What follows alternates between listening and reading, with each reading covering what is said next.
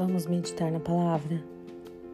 E a palavra de hoje está em Mateus, capítulo 5, do versículo 13 ao versículo 16, que diz assim: Vós sois o sal da terra, mas se o sal perder o seu sabor, com que há de salgar?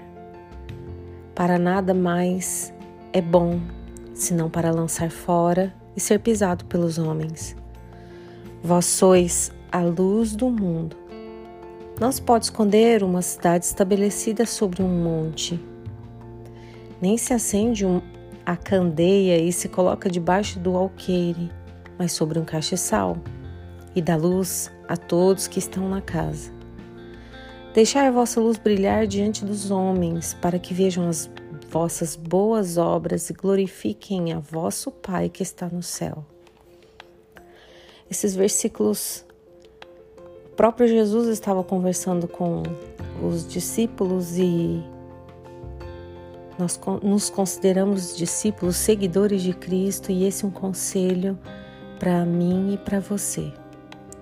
Quando ele fala que nós somos diferentes, nós somos aqueles que temperam, aqueles que mudam o ambiente, nós somos aqueles que ilumina que traz luz, que traz a verdade, que é a palavra de Deus.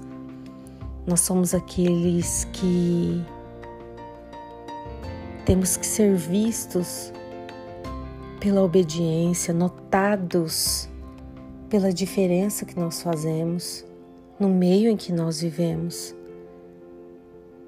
Por onde quer que a gente venha estar, que sejamos diferentes, que a gente venha influenciar as pessoas pelo modo de falar, pelo modo de andar, pelo modo de aconselhar. E é isso que o Senhor espera de nós. Ele, Ele faz tudo isso na nossa vida, nos ensina para que as pessoas glorifiquem a Deus